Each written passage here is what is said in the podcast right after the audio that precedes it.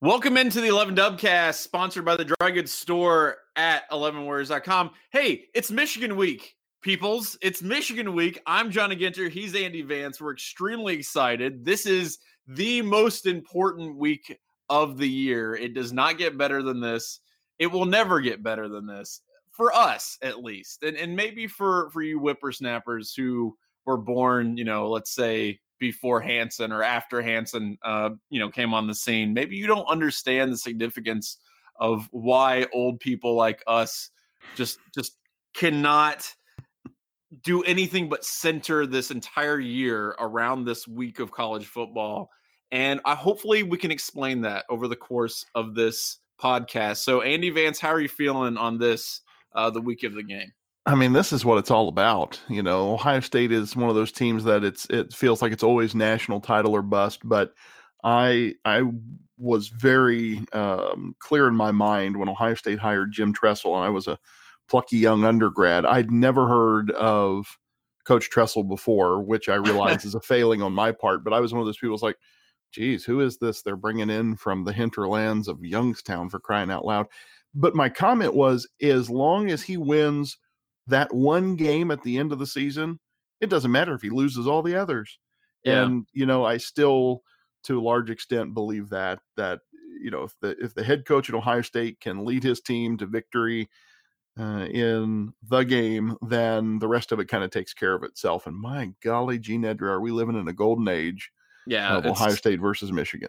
It's wild, and we'll we'll get into that a little bit. It's it's wild and unprecedented, and definitely something that obviously us being in our thirties kind of have a connection to. Uh, you're if you're a ch- if you're a child of the '90s, as we are, uh, there's a lot of pathos associated with with Ohio State, Michigan, and and our fandom. So we'll we'll get into that. Before we do that, though, we kind of have to address a little bit of what happened on Saturday. You've got Penn State uh, Ohio State, Chase Young's back, big time stuff. Not a not the win that some people were expecting. Some people thought Ohio State may just you know blow Penn State out. I actually I didn't anticipate that. I think I was predicting about a 14 point win, and it was roughly that. I think it was you know a little bit closer than people anticipated. So my question to you before we get into anything else regarding Michigan or Penn State or Ohio State, were you disappointed with how Ohio State played on Saturday against Penn State? Well, I mean, I, I guess I'm disappointed that there were a couple of sloppy things. You know, turnovers always kind of make you feel, yeah, you know, icky inside. So I'd say, yeah, I, I hate seeing the ball on the turf. That that that bugs me. But as I watch the tape, like let's say the the Justin Fields goal line fumble fumbles, an example. Like you go back and you watch that, and if I if I recall correctly, the the Penn State player's helmet, you know, knocks the ball out of his hands, and it's one of those that I'm thinking you know, it's hard to say how he could have done a better job of protecting the football in in that specific. You know, physics are the laws of physics are what they are. So there are things like that where you say, "Oh gosh, you know, I can't believe you put the ball on the turf, darn you!" Especially on the goal line, and it's terrible and it's bad, and it was, you know, that might as well call that one right there. What a 14 point swing, but uh, you know, it's a rainy day. It's you know, big amped up emotions and all that sort of thing. No, I w- I wasn't disappointed at all. How can you be disappointed about an 11 point victory over a top 10 team? Like, get over yourselves, Ohio State fans. How you can't be disappointed in that. You can go through and nitpick and say, here's some things that have to be cleaned up. And I'd say, timing wise, it's the perfect time for Ohio State to find some of those warts, fits, and freckles and and get them worked out in practice this week before the game. Right. And and look, I you know, Penn State is a legitimate team. This is not a a club that just you know kind of blundered into a nine and one record. This is a good team. They obviously struggled with some injuries themselves during the game, and you know they had some other things that they had to put up with. And of course, Ohio State. You know, when you see the turnovers, when you see the sloppiness, that is not really how you want the team to look before Michigan week. But as you said, it gives the t- you know it gives Ryan Day and company the opportunity to kind of point some things out to you know to, to fix what they need to fix. Uh, my biggest concern was actually not even Justin Fields. Some people were kind of wringing their hands at Justin Fields' performance and, and said he didn't do that great. I think he was fine for what he was asked to do. Obviously, I think he was hurt a little bit. Uh, just being, you know, Nixon scratches, I think he'll be fine for Michigan, but just getting banged up. What actually concerned me was a little bit uh, how the offensive line performed. Um, particularly in run blocking. I mean, look, J.K. Dobbins had 157 yards on the ground, and you love that. But when it takes you 37, or excuse me, 30, uh, 36 carries to get to that, it makes you it makes you a little bit wary when you're going to have to play another kind of elite um, run defense the next week. So I, I that is something that they really I think need to get figured out because it appears to me at least that Penn State kind of just, you know, dared Ohio State to beat them with Justin Fields' arm. And when Justin Fields wasn't having an A plus day, the game was a you know a little bit closer than anticipated. Now, if they get that ball in and, and he doesn't fumble at the you know the goal line, I think it's a completely different game. And I think they blow that sucker wide open, and it's it's not even you know it's it's basically a laugher from there on out. And and to be you know continuing that thread, I really don't think that Penn State was challenging uh, for the rest of that game. And you know, had they been able to score a touchdown and get it real close, or even tie it that you know in the third quarter, maybe it would have been a little bit different. But I just, for me, it felt like Ohio State was in control for most of this game, and I am a little bit nervous about how the rushing game performed, but not so much that I think it's going to impact how I feel about you know Ohio State and Michigan overall. So it was a good game. You know, it's a top ten win. What like you said, we're gonna. You're gonna complain about that. You're gonna complain about a top ten win that, that solidifies your position as the number two team in the country. I don't think that's something that you got to worry about too much. I think you know the thing that really struck me because as I was going back and looking through the data, the the rushing attack, uh, and, and, you talked about the offensive line play. That that was for sure part of it. But it's hard. It's it's easy to forget that Penn State came into the game as the number one rush defense in the country, and on the first drive, Ohio State marched at 91 yards right. down the field, 12 rushes, five minutes, touchdown, and and so from then on, and then you add in, okay, you had that that fumble at the goal line. Uh, okay, the, we're starting to rain a little bit. Maybe that's a concern, and so on and so forth. What do you do? You go, you play Tressel ball. You go into game control mode. You just keep running the ball. I mean, it's kind of like really maddening for a while there because you're sitting there watching um, a team that's used to running seven yards a carry running you know two and three yards a carry like it was right. it was really crazy if you go in and look at the advanced analytics um, our, our our colleague jake anderson pointed out today that uh, ohio state had a 52% success rate on passing plays versus just 36% on rushing plays. Well, why would you do that? If you're having that much success on passing plays, why would you stick with the running game so much? Well, it was back to what we were talking about a minute ago. You, would had early success running the ball. You want to control the clock. You want to control the tempo of the game. You want to keep the ball out of Penn State's hands. Boom, boom, boom. You just take a lesson out of the Senators' playbook and go win the ball game, and it worked. Right. Yeah, and well, three turnovers obviously does not help your cause in that sense. And when you're putting on the ground that much, you know, it's it's one thing, you know, you throw an interception, okay, fine, like that's a fluke. You throw two interceptions, okay, let's stick with the running game.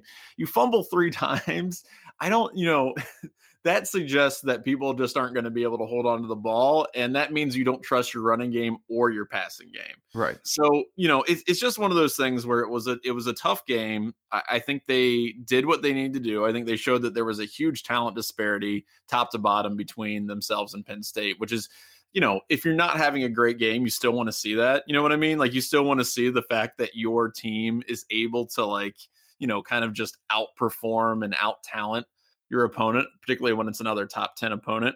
I'm mm-hmm. really interested, and I, I, know we can't avoid talking about it, right? Because it is the Michigan game. I'm interested to see what the weather's going to be like. I checked this out. Ann Arbor, I mean, this is going to be classic Big Ten football, chance of snow, high of 39. Who knows what's going to happen with that? I think that's going to be, you're going to see another nitty gritty ass game on Saturday. And look, I'm 100% down for that because that's how these games should be played, and that's that's the environment we want. Um, but it could be it could be another sloppy game, and I just want Ohio State fans to prepare themselves a little bit for that. Um, I want to talk before we move on to Michigan, and, and obviously the bulk of this podcast will be about Michigan. But before we do that, we really have to address the fact that we have to address the predator in the room, which is Chase Young coming back. And look, I don't. Can I ask you a question real quick before I get into my rant? How did you? Because I want no. Because I want to know, Andy. Did you expect Chase Young to come back and just hit the ground running and just sack everything in sight. Is that what you expected? Yeah, Like, and then Uh, be honest with me. Be honest. yeah. I, w- I would uh, I would say I wish that uh, Jason Priestas and uh, and our, our young friend David were on the the podcast with us. I had lunch with the two of them Friday. We we went for some skyline Fantastic. and uh, as as well, you know, you should. And so the question was asked over lunch, what's uh, what's Chase's stat line look like after the game?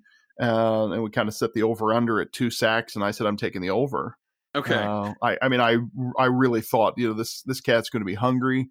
He is, he is without question in my mind. And, and I, I realize that at times this podcast has been the Chase Young, you know, fan club, uh, love as it should be, though. Uh, look, as, as it as should, it should be. I mean, man. it Like, is he deserves that. He's earned it. unquestionably the best player in college football uh, this year and maybe for a couple of seasons. I mean, he's r- really incredible, and I just I'm blown away by his stat line that game. It was just really fantastic. And and if you go back even and look at his overall stats, I mean, he's accumulated something like 240 yards of of yardage in tackle for loss and sacks. I mean, 240 yards. That's mind blowing yeah. in in nine games. Yeah, to- it's it's wild. I mean, the dude, he has 16 and a half sacks and he was suspended for two games. Like, I don't, I mean, look, and I'll be completely honest with you. By the way, before I, I make myself sound stupid, what did Jason and David say about that? Uh, Jason was a little more. He didn't think he didn't think he'd get three sacks. Dave, Okay. David was David thought two, if I recall. Jason Jason thought I think one and a half, two. You know, was possibility. They didn't say, oh, he'll never get that. But Given David's general disposition, I'm surprised he didn't just say that like Chase Young would have his leg snap in half and then be suspended for I- like another year or something like that. I, I always I, Um, I kind of feel bad. Um, I've referred to our House Money series because I I just love it. It's one of my favorite uh, features on the site. That that and Threat Level are my two favorite recurring features.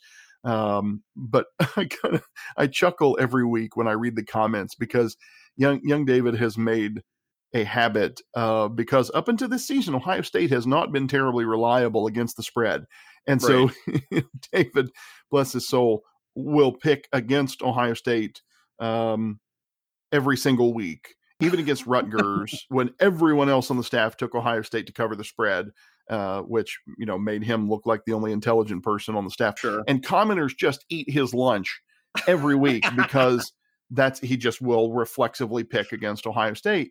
Can't help it. so so when you said that about his general disposition, I was like, my guy, like that is Yeah. uh, that is Hey, him through and through. know, always pick against the home team. and we have fun in Slack because the guy just, you know, the Ohio State got, you know, four yards on first down instead of eight. Well, they're, they're, you're going two and nine next season, buddy. Like you can't deal with it. It's all right. Just go on, run the football. Anyway, I would look. I would have been on their side though because I thought nothing. you in you expected a road bump. yeah, nothing in this world is that pure and good. And I really felt that Chase Young would be good when he maybe get maybe get a sack, but I Mhm. really didn't think he was going to come back and just, you know, Wiley Coyote the sucker and just, you know, put a bunch of Acme dynamite underneath the backfield of Penn State and destroy everything that's in front of him. And look, I think sometimes we we temper our expectations a little bit too much because we don't want to necessarily believe our lying eyes and we don't want to we don't want to i guess we don't want to overestimate what we're watching and sometimes as sport fans we you know we we hear all this hype like this person's the best player to generation and blah blah mm-hmm. blah and then they don't always live up to the hype and it's kind of just this disappointment and so you know when I look at Chase Young and I hear Klatt talk about how this guy is basically the Barry Bonds of defensive lineman, I'm like, man, I really want to believe that. I really want to believe that. But if I believe that and it doesn't happen, I'm going to be upset or disappointed. Chase Young isn't that dude. He he is coming out and just kicking enormous amounts of ass Yeah. on every down. And I don't know why I doubted him because it's, you know, you put him one on one on any offensive lineman in the country and they're going to lose. He is going to sack the quarterback, period. Unless you roll the quarterback away from him or run the football or have three guys trying to block him, that's a guaranteed sack.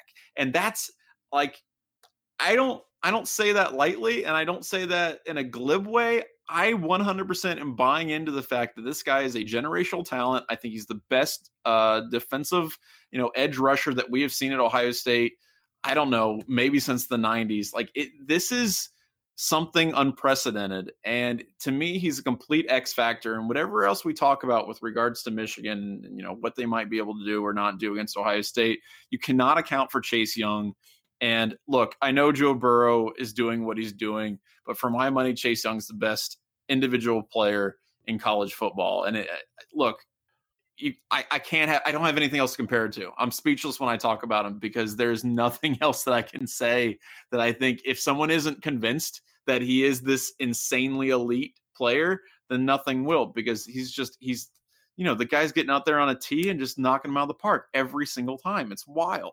Yeah, I don't know what else he would have to do to convince somebody who's not already on the hype train. He got uh, Big Ten Defensive Player of the Week honors, deservedly so. Second time this season, he was Walter Camp National Defensive Player of the Week, deservedly so. His stat line this game, I, I, I referred to it earlier, but three sacks, four yeah. tackles for loss, two forced fumbles, nine tackles, five of which were solo. You go back and then you you look at his stats for the season. I mean, he's already set the single season sack record at Ohio State and and very well I think could could end up getting you know maybe the career sack record at the rate he's going. Holy smokes, he's just you know he's got what three more games you might as well say uh, potentially sure. to play if he you know Ohio State makes it all the way. Uh, was that three? Uh, Michigan Big Ten championship game, playoff game, so potentially four more games. Right to accumulate two or three sacks a pop. He's had seven forced fumbles over the course of the season. Defended a pass. I mean, don't forget here a few weeks ago he's throwing his mid up in the air and batting down a pass. Uh, you know, he's done almost everything except scoop one up and run it back for six. Like that's yeah. literally the only thing that he hasn't done. I guess recorded an interception. You know, so if maybe he could do those couple of things this week, then you could say he's checked off every box he could possibly check. Otherwise, I don't I don't know how you could expect. And he does a little bit of everything, right? Because you've seen him line up everywhere along the line. He's lined up as a stand-up linebacker, and that one that one kind of fun little wrinkle that uh, the coaches tossed out a few weeks ago. You know, so you you've seen him be extremely versatile. He's not the proverbial one-trick pony either. Right. Yeah. I, you know, and that's the thing. I mean, for Heisman voters, as far as that goes, they, they want to see a defensive player be able to be multifaceted and score touchdowns and blah, blah, blah. But, you know, if it's about being just the best you could possibly be at your given position, I, you know, again, Joe Burrow, great player, love the dude, thinks he, you know, I think he's awesome, and what he's doing is fantastic. But in terms of, you know, showing us something that we haven't seen before, I, I just got to believe that Chase Young is that dude. And I know he's not going to win the Heisman. I'm not. I'm not saying that. This isn't. You know, I'm not. I'm not making a case for for him sneaking and winning the trophy. But what I am saying is that you know, if we evaluate players based on you know how they're performing historically and how they perform against their peers. I just, you know, I saw a guy pass for 5,000 yards in the Scarlet and Gray last season. I've never seen someone do this. Mm-hmm. And it's completely bonkers. And I just love every second of it. And I honestly, I think he's going to continue it uh, against Michigan. And we will get to that in a little bit because I want to talk about what I think Michigan is going to try to do to attack Ohio State's defense. There is a template, there's something that they have been doing and doing successfully for the past three or four weeks now. And I think that's something that we have to address a little bit. But before we get into that, I want to ask you, Andy. I want to. I just want to know where your, you know, I, I used this word earlier in the podcast, where your pathos comes from with Ohio State. so I just want to know what is the origin of the species for Andy Vance and the the game. So you referenced us being the the child of the '90s, and so right. I grew up in that that John Cooper era. Uh, I, I, don't I don't really remember watching you know games with Earle Bruce at the helm, although I'm sure I did. I, you know that well, really when I came into my own as an Ohio State fan, as opposed to you know just watching the game with Dad, you know having it on the TV and being vaguely aware of football on television was was during the Cooper era, and so you had you know these great Ohio State teams loaded with talent, you know, potential title contenders year in and year out and always stub their toe in the most important game of the season. And the really reason that really struck home to me is because one of my best friends in high school was the kid in town and i know there's one you know everybody has a friend like this that just wants to be contrarian uh, and so if everybody yeah. in town's an ohio state fan like there has to be one person who's a michigan fan just right. because they want to be different and that was that was my one of my best friends in like you know elementary middle school he just he was the guy that um, had to be had to be different and and you know perfect example was uh, you know we were closer to cincinnati as you were you know i know we're both sobs uh, southern sure. ohio boys and so bengals uh, fandom was sort of expected and you know the the year that the bengals played the 49ers in the super bowl and of course, mm. everybody's all excited, right? It's, you know, local team playing in the Super Bowl, Bengals, Bengals, Bengals. He was the kid with the 49er starter jacket. So, so I hated that every year I was like, you know, Ohio State, you're going down, smelly Michigan fan, fooey on you. And he had the last laugh pretty much every year. And it just right. always ground my gears. And I was like, I'm going to get one of these days. They're, mm, they can't win them all. And, you know, then they did pretty much win them all. And, right now we're on the flip side of that bizarro, you know, uh, universe, and it's it's magical. Well, I will tell you something. In today's threat level, I touched on this a little bit, and, and actually, basically the same concept that you said. Southwestern Ohio, I mean, is is you know the, the chief currency of people living in southwestern ohio is contrarianism i mean that really is it i mean it, it, seriously is just like yeah you like this i don't how about that and that's that's a huge part of what it is uh, to grow up there. And so I'm a little bit younger than you, and which means that, you know, I kind of grew up in the thick of the 1990s where this, you know, let's be Michigan fans kind of attitude took hold. Mm-hmm. And I mm-hmm. hated that because to me, the the university, you know, Ohio State University represented all the citizens of the state of Ohio. Yeah. And that included myself and everyone else in it. And so my personal self worth was invested in how the football team did because I thought it was an extension of my person, which it is. And I just, you know, I got so frustrated when, you know, Ohio State would lose to Michigan because I felt it was a personal slight against myself and to go into you know elementary school and middle school the next day and see all these kids in their michigan starter jackets and just you know grinding my teeth because i couldn't just like be proud of one damn thing about ohio growing up. Um it just sucked.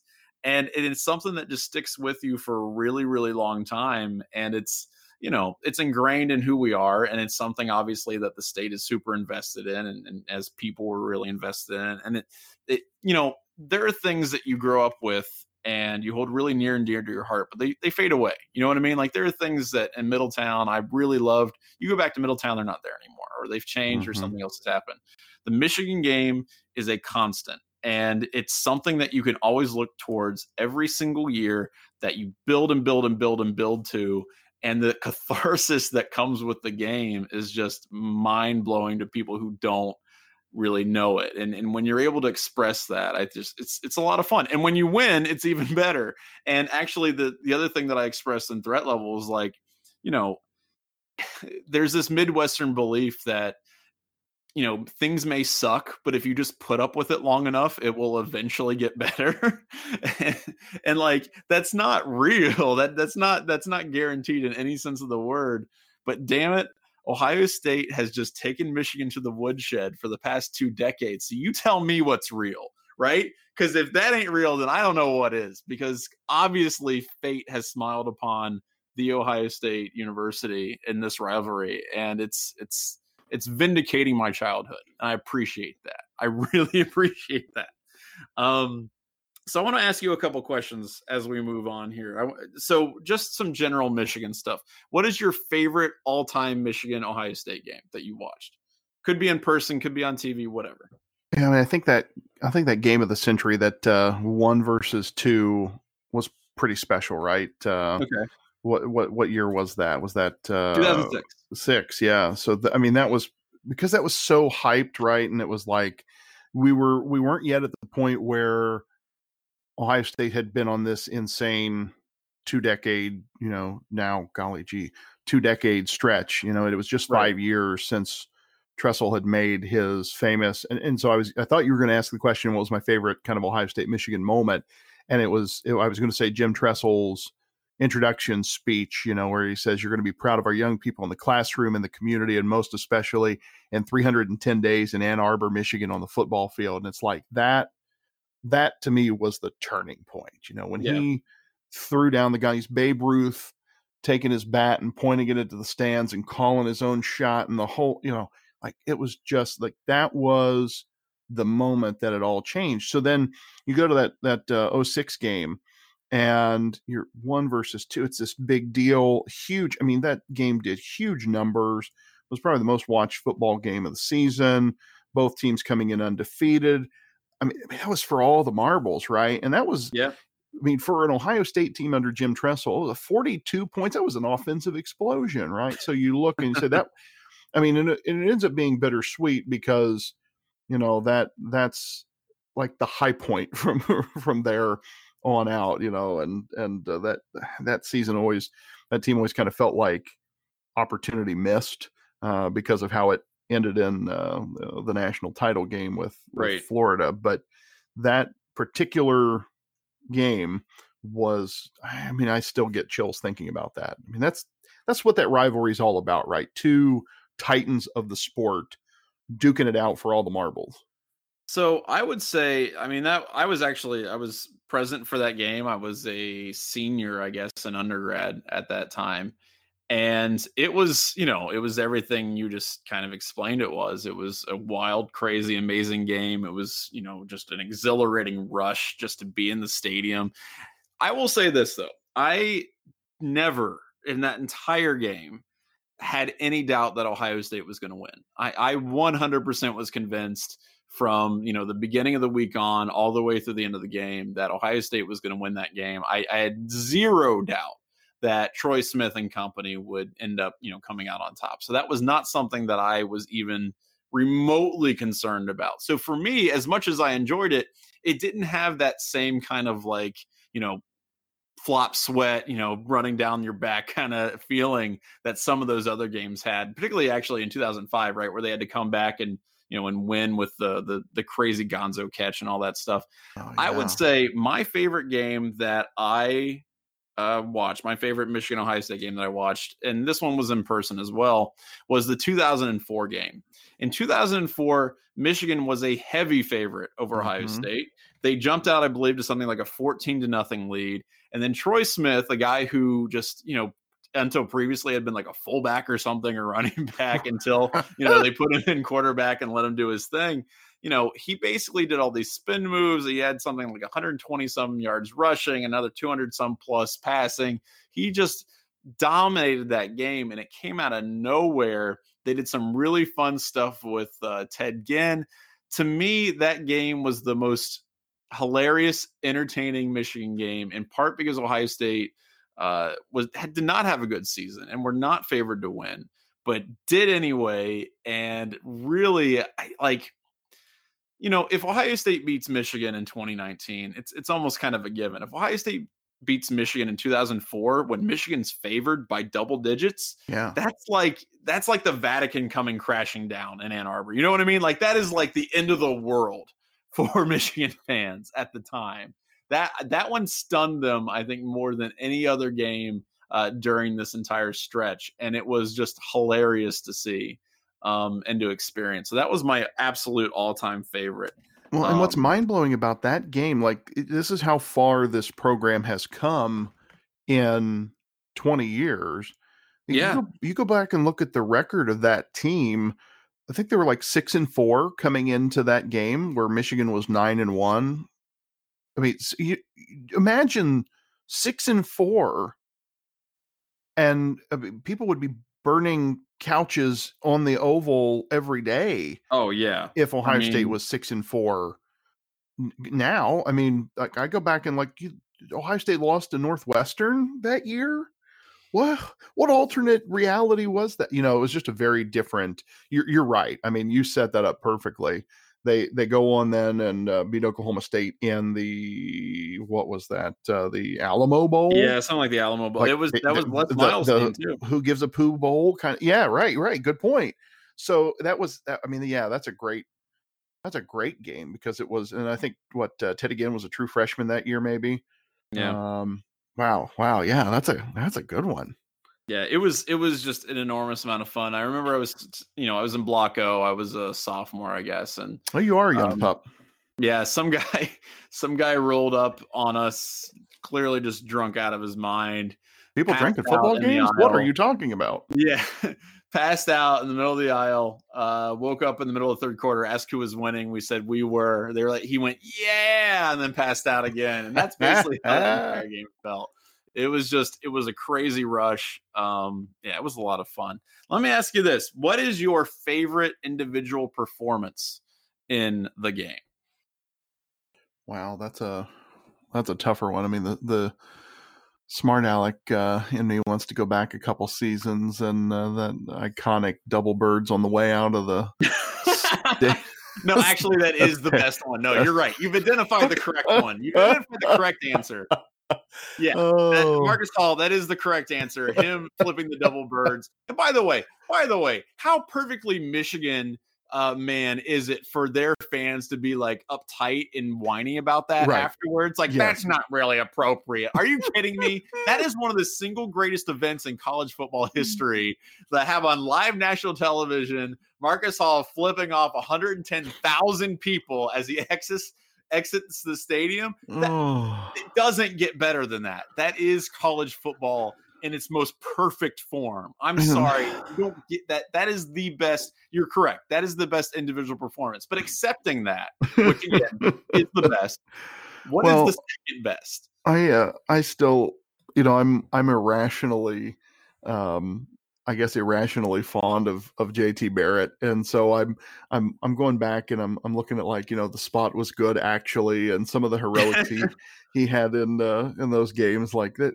There are just so many, and, and recency bias is a real thing. So like the things that pop into my mind are all things that have happened in the last ten years. But but you know you man, there are just a lot of great moments. You, let me throw that question back on you, my old friend. What's uh, you, you throw a haymaker at me because uh, you've you've no, got no, some no, good ones, I imagine completely fair i know there's a lot to to go through there's a lot to digest there because obviously there's been some incredible performances um, over the uh, over the years. I'm going to take you back here's what i'm going to do i'm going to take you all the way back to the year 2007 and this isn't the record it, it it's since been surpassed i believe by carlos hyde. Um, beanie wells ran 39 times for 222 yards against michigan in 2007 in a game that finished 14 to 3 and what? that was the most that game was like eating gravel it was in no way was hmm. michigan hmm. ever going to win that game that that right. was definitely the start of the bad years for michigan they were not ready to play ohio state uh, but beanie wells just repeatedly running and running and running and running directly into the teeth of the michigan defense accumulating over 200 yards uh, two touchdowns, which That's again, amazing. the only two touchdowns of the entire game.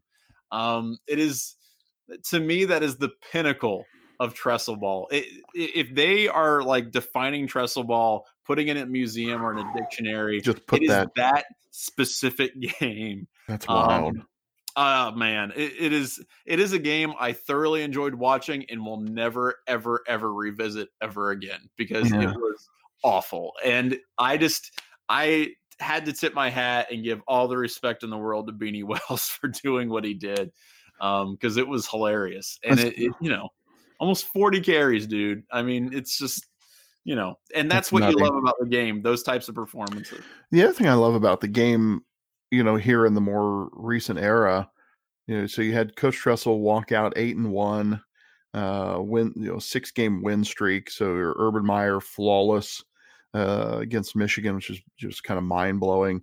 Yeah. Um, but in that you know that 2012 game, uh, you you mentioned Carlos Hyde, and, and I said on this program before how much I enjoyed watching him run because he, he was one of those you know angry, you know, just wrecking ball type runners.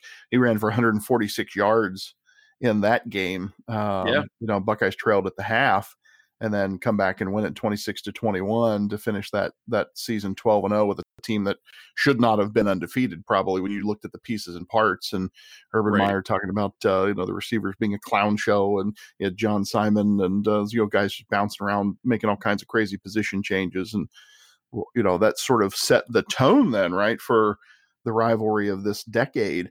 Um, but what I love about the, you know, some of those games is you, you use the example of Ohio State um, coming in as the heavy dog uh, earlier in that that four game, and you come back and you look at uh, say like um, you know, that year was a good example where you would have expected Michigan to be heavily favored. I don't know what the line actually was on the game, but you know, coming in off of uh, a loss, Ohio State losing in the Fickell year, and Urban coming in as a you know an, an unproven entity, I guess, at Ohio State with this kind of ragtag roster and uh, no postseason to play for.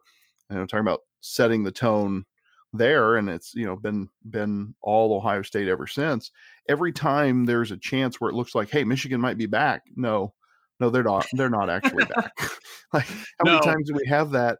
You know, have that discussion? Like, oh, all right, you know, they've changed coaches about four times in the last 20 sure. years and uh, every time hey this is the one no actually not well let's Sorry. have that discussion real quick because let's you know the game is going to happen we can you know nostalgize all we want um you know until the cows come home but i, I do want to talk about this year's edition because as someone who has watched every michigan game this season I, you know again not probably not necessary for threat level, but I'm damn it, I'm a professional and I love that level of dedication. Jokes about Shea Patterson. I need to be informed. Yes. Um, so I do want to talk about that because Michigan has looked significantly better since the Penn State game. And I was skeptical of that at first. I thought, you know, maybe Notre Dame was kind of a fluke. They played it in a monsoon and, you know, the next two games weren't exactly against high quality opponents and all that kind of stuff. But eh, the truth of the matter is, is that Shea Patterson in particular has looked much better than he had at the beginning of the season. He has 750 yards in the last two games of passing. That that's that's pretty damn good. I don't really know that you can criticize that too much. 750 yards of passing, I believe 9 touchdowns. That's good. So what they've done to accomplish that, especially where it looked like, you know, Shea Patterson couldn't even hold on to the football for more than 5 seconds at the beginning of the season, is they have done a lot of RPOs, they've rolled the guy out, they've you know, worked in a lot of play action the running game has suffered for it, and I they don't they haven't even had hundred yards rushing either the last two games. But Shea Patterson has been so good, and, and being able to get it out to guys, uh, you know, like Deep you know, Peoples Jones and uh, you know, like Collins and all that. Are you nervous that a player like Shea Patterson, or at least concerned that a player like Shea Patterson might be able to alter the course of this game with kind of his newfound, uh, you know, confidence? Yeah, we, I mean, gosh, three four weeks ago we were talking about how many fumbles we're going to have in this right, game, and they've yeah. they've cleaned that up uh, for sure. I mean, you're looking at a situation where you have Michigan. You mentioned that running game, 85th now in yards per carry. They're getting four yards per carry, so they're they're relatively pedestrian right. in their run game. 76th in rushing yards per game, 85th in yards per carry versus Ohio State. That's the statistically best uh, defense in the country in terms of points per game and uh, yards per game allowed. Uh, well, so yeah, I mean everything you described, like we could turn around and say, well, Penn, Penn State tried to play that script too, right? So that was right. the that was that was what you would say. Um, you know, you, are not going to be able to run against Ohio State's defensive line, so let's try to let's try to make some things happen through the air. Uh, I I just have been super impressed with Ohio State's secondary this season, and so I feel like they're. You know, I shouldn't say this season. I mean, that's been the strength of the defense for quite a few seasons, but they're they're so good uh, at what they do that, and, unless you're telling me um, Shea Patterson's going to run like Terrell Pryor, uh, eh, I, I mean, I'm I'm just not there. I guess I think they will be the toughest test for sure that Ohio State has faced this season. But we've played this script back a few times now where, oh, this is the right. test. This is finally the test. Here's the test. And Ohio State, I mean, Penn State was their worst performance of the season and they won by 11 points. So, I mean, how concerned should I be? Um, yeah, I um look. The only thing that I'll say, this is the caveat that I will give, because I, I understand what you're saying. I mean, Ohio State, you got you've got guys back there who can really obviously make a pretty big impact in the secondary and you know lock dudes down the reason why I think Michigan poses a little bit more of a threat than I would have said, you know, four or five games ago is mostly because they're doing a much better job at distributing the ball in the passing game. And when you've got Collins and Ronnie Bell and Peoples Jones and all those guys kind of running back there, that they have talent. They have a lot of talent in the wide receiver position. The problem is, is just that you know Patterson was not able to get them the ball for basically two thirds of the season, and that's not you know again, you're probably going to be pretty one dimensional against Ohio State when it comes to the rushing game. I don't see a guy like, you know, Zach Charbonnet or, you know, any of the other dudes that they might have running the ball um, really making a huge impact on the game. What you do have to worry about maybe a little bit is some explosive plays. And, and luckily, Ohio State has done an incredible job at turning around their, you know, defense when it came to that uh, for the past you know several games and the past season really at preventing those big plays. And last season that was really their achilles heel. So to me you know it isn't a situation where i'm freaking out like oh my god Shea patterson's going to throw four touchdowns to you know four different dudes but it's more in the sense that they really have to just play really smart heads up football and allow a guy like Nico Collins or Ronnie Bell to get a 15 yard pass occasionally. Because if that means preventing a touchdown that allows Michigan to stay in the game, especially, you know, look, I understand that you're favored and you know people are expecting you to win. It's still the game. It's still a road game. It's still something that you're going to have to really fight for and you don't want to you just don't want to give michigan chances. You really just don't want to give them chances to stay in the game. If you can come out and establish you know yourself the way they did against penn state you're going to be all right. If you allow them to stay in the game with you know long passes and um, you know just a fluke touchdown or two or turnovers i just feel like michigan is talented enough for things to snowball a little bit. So you cannot allow that to happen. So again i'm not i'm not freaked out about it. I still think ohio state wins this but um, I think Michigan just poses a tougher test than I would have said, like I said, you know, three or four games ago. I mean, I mean, I will say if Ohio State loses the turnover margin three to one like they did versus Penn State, I'm 100 percent with you there. Ohio State can't play that that loose with the ball uh, and expect to get it done. I, am totally on board with that. I, I thought it was interesting. I looked at uh, so we're talking about um, Patterson, you know, airing it out here over this past two games. Uh, what 366 yards versus Indiana. So that that, that was a 39-14 game. Ohio State beat Indiana 51-10. Now, granted, that was week three versus week 13. So, okay, say um, Michigan came a long way. Indiana apparently didn't. Um, but, you know, I look at the other common opponent uh, in since this offensive explosion, so Wolverines beat Michigan State 44 to 10. He tosses it. Patterson tosses it for 384 yards.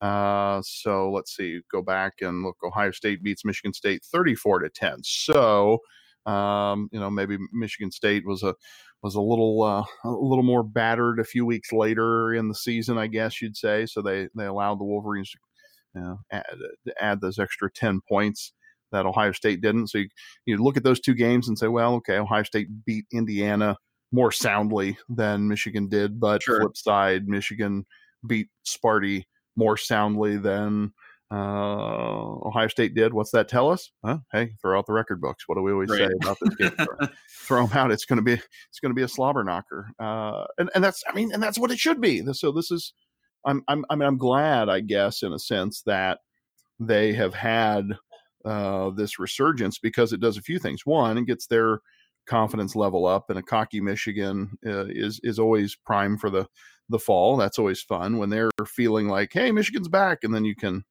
prove that they're not. And conversely, I think Ohio State is going to take Michigan more seriously. Not that they yeah. wouldn't have anyway, but if they're hearing all this hype that, hey, uh, Michigan isn't the you know wet paper towel that we thought they were six or eight weeks ago, uh, Patterson's lighting it up out there. I think that's going to give uh, the best in America there a little more something to prove, right? A little, yeah. little more, little more incentive to show off that they are the best in America. Uh, well, which is which is all to the good. And here's the thing, and, and what will be interesting to me is because if you want to show off you're the best in America, you've got to have explosive plays. You got to put points on the board. Michigan is really a team that's kind of designed defensively to prevent that, much in the way that Ohio State is. I think uh, you you see a lot of talent in Michigan, especially at the linebackers. You know, it isn't such that they have a guy like Chase Young who's putting up 16 and a half sacks or something insane like that, but they have a lot of guys with four and a half five and a half, six and a half sacks. And it's it's just a situation where they are really sound and they are constantly pressuring you. Ohio State is talented enough to deal with that. They're going to be able to get yards and whatnot. I am just curious to see, especially early in the game, how much success Ohio State has uh, passing the ball and spreading Michigan out. If they can prove that they're the more athletic, faster team early, that forces Michigan to play on their heels a little bit. If you allow them to pin their ears back, that becomes the grind out, you know, just nose of the grindstone kind of game that we've seen, you know, back in the, you know, Tressel years and whatnot.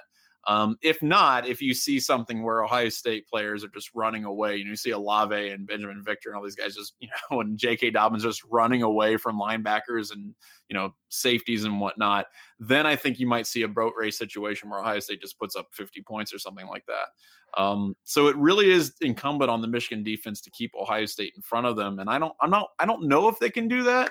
I think they're going to try. I think they'll, they'll definitely try to pressure um, Justin Fields as much as they can and hopefully you know make him make quick decisions and then obviously that leads into bad decisions.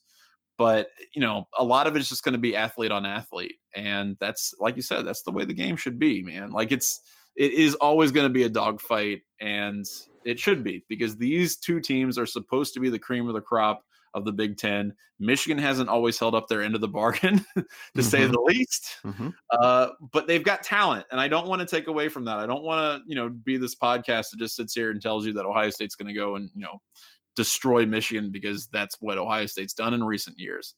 Um, Michigan has talent. I just think that if Ohio State utilizes their talent to the hilt, they will win this game fairly comfortably. Um, it's going to be difficult, though. It's not going to be an easy game. Yeah, I think if you go if you go and actually did the star count on the rosters, Ohio State statistically should have the more talented roster. Not you know, and and again, there's there's nothing saying that the team full of plucky three stars, you know, doesn't occasionally up in the the, the team of of overhyped five stars. Don't don't that's not what I'm saying. Sure. But uh, when you go in and look at the data, I mean, the the difference in this game is going to be how does Ohio State's offense play again against the best defense in the country that that they've faced, right? So this is about the fourth time this season where we've said, here's the number one defense. Yeah. Um, you know, we had it with, with Wisconsin and Michigan State. You had Penn State, and, and so far they've answered the bell, even if the Penn State game was was a bit sloppy. But here you have where, uh, and I'll, I'll use give uh, SP Plus as a as an indicator. Michigan's the number five defense in the country by that particular metric. Now, their offense is only 26th, where Ohio State has the number five offense in the country by that rating system and the number one defense. So let's say, okay, number one defense, number five defense. So the defenses are relatively equivalent.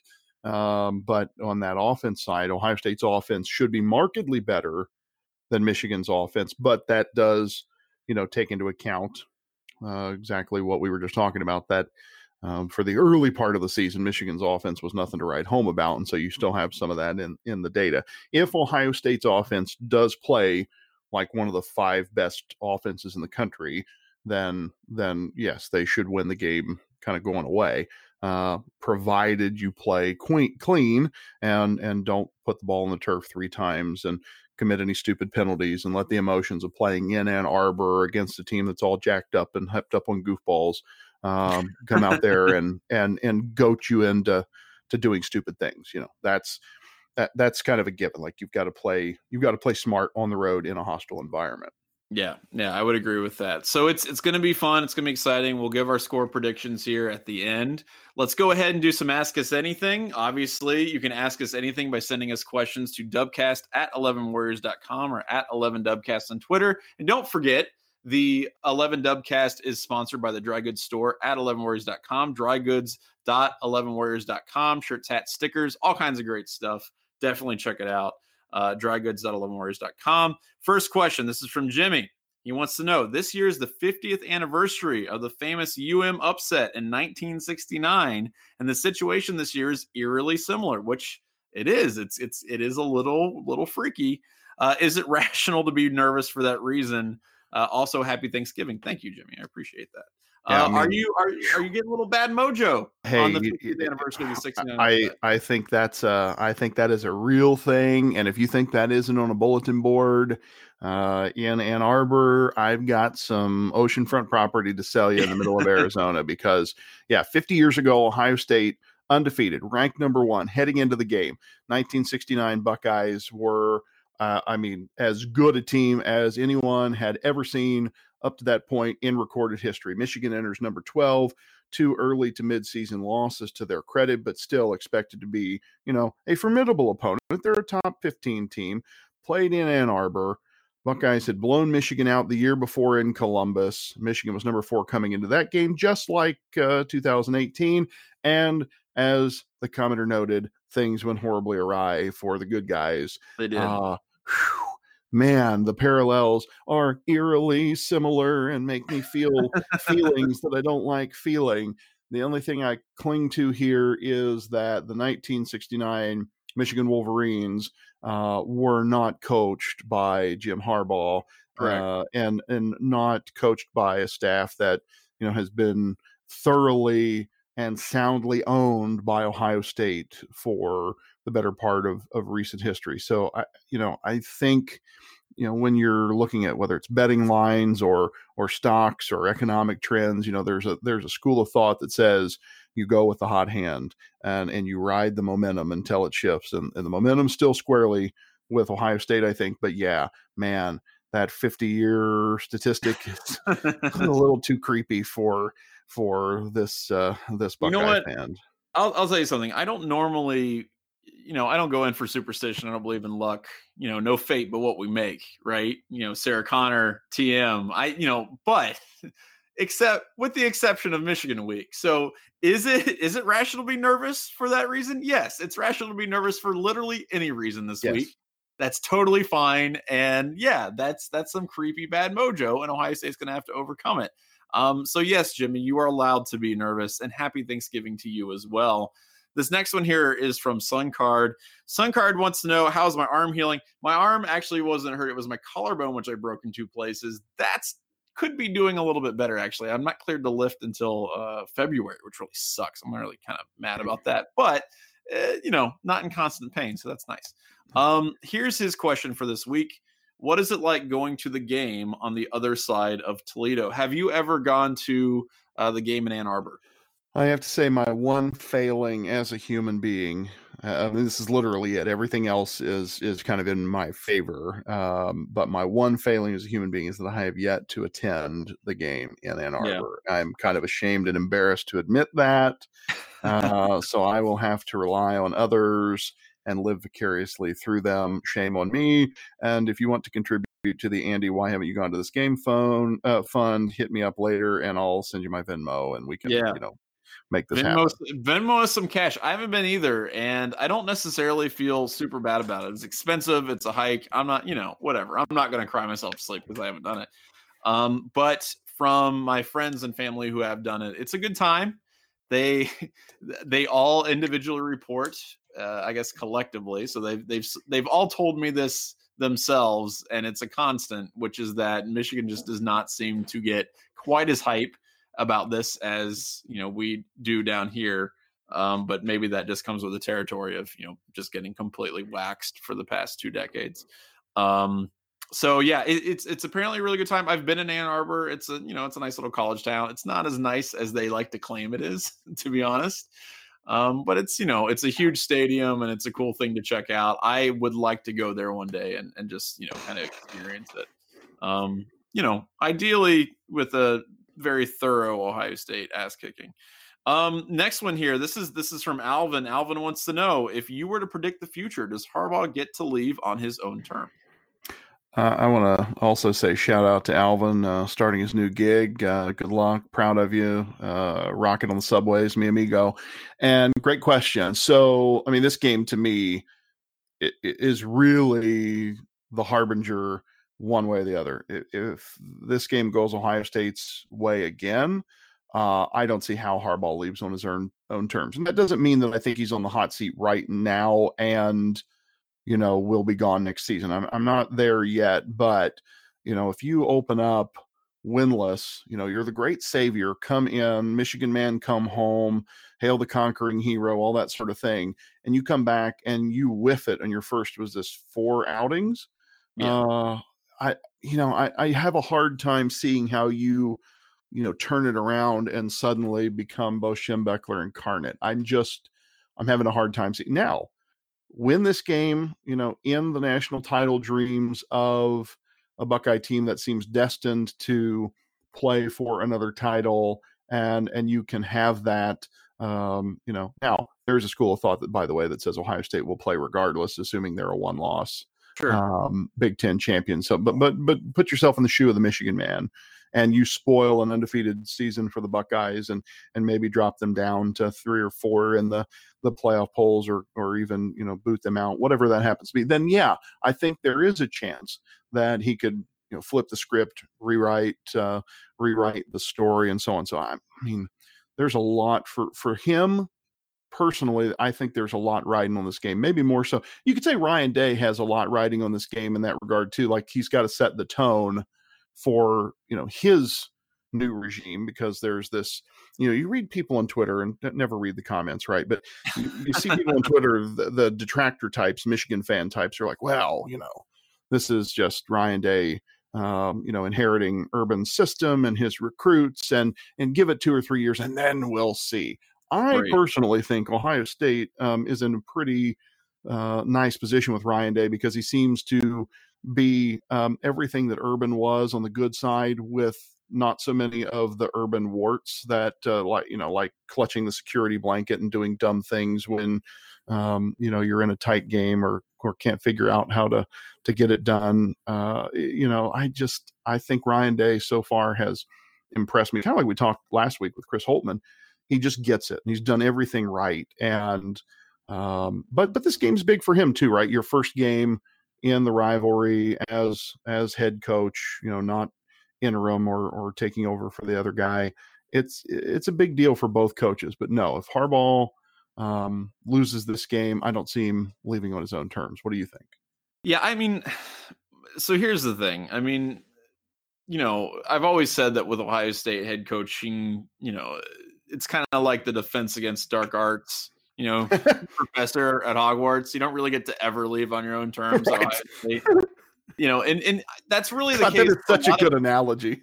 Yeah and that's really the case for a lot of major college football programs. So unless you're great forever i mean you're, you're gonna have to eventually get kicked to the road. And look if if harbaugh you know, is able to lead Michigan to the promised land and beat Ohio State and win a Big Ten championship, what Michigan has not done since 2004, by the way, um, and get them to the college football playoff or something like that, something equivalent to that, then I think he can say, Peace out, I'm going back to the NFL or doing something along those lines with a certain measure of dignity. You don't beat Ohio State and you don't get to the college football playoff or win a Big Ten championship then no, I think you know if that doesn't happen the next two or three years, I I don't I don't think he gets to leave on his own terms. And maybe he had a fairly good you know run. I think they've recruited well and they've won some decent games or decent amount of games. They haven't necessarily won decent games. They, they're not good against really good opponents. Um, but yeah, he, has got to turn it around. If if he wants to call his own shot, he's got to turn around. Right now, his team is is projected as an eight point underdog against Ohio State. So my my final question to you before we get out of here, Andy, what is your score prediction for the game on Saturday? I you know was pretty exuberant last week and and said uh, Ohio State would beat Penn State 42-17. Okay. I, I got I got half that right, you know. Yeah. So that was that was pretty good. Um, the data the data suggests to me that um, Ohio State should be about a 14 point favorite in this game. I know the line was about nine or 10, but uh, data wise, you know, I would peg this at like 13 and a half points. So I'm, I'm going to call it a two touchdown win for the Buckeyes. Um, I, I think that the offense will perform better this week than they did a week ago. So, um, I, and I'm and I'm going to say the defense is is going to hold up, um, you know, about the same. So I'm going to give uh, the Wolverines 17 and the Buckeyes, let's call it. Uh, 31 is kind of a weird score. So uh, let's call it 32 17 and see what happens. I think it's going to be close. I, I, think this is going to be a game. The weather might be potentially a little bit gross. It's obviously an away game. I think Harbaugh understands the, the gravity of really what they need. I think honestly, guys like Shea Patterson, who are really kind of playing for their you know reputation, their legacies a little bit, understand what this means. I, I think it's going to be close. I think Ohio State's still going to win. I, I believe that they have the more talented team. I think they have the better coaching staff and they just have the right players in the right positions. It, it'll be difficult for me to see Michigan winning this, you know, despite the fact that you've seen a guy like Shea just, you know, kind of turning around the last few weeks. I'm looking at something like a 35-28 game uh, for Ohio mm-hmm. State. Yeah. I, I, think this is a I think this is going to be a one or two score game max. Um, it's going to be a lot closer than than some people might think. Um, Michigan, look, it, it's not that I think Michigan's that great of a team.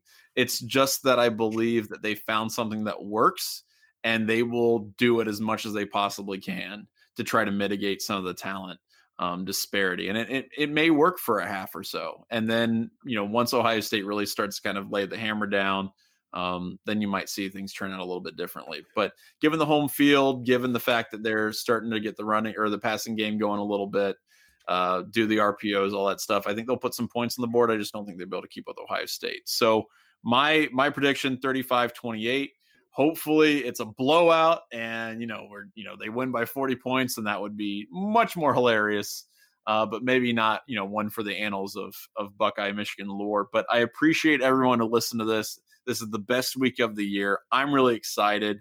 I know andy's really excited and you know we'll be back next week to break down this incredible thing. So until next time i'm johnny. I'm andy. And we'll see you next time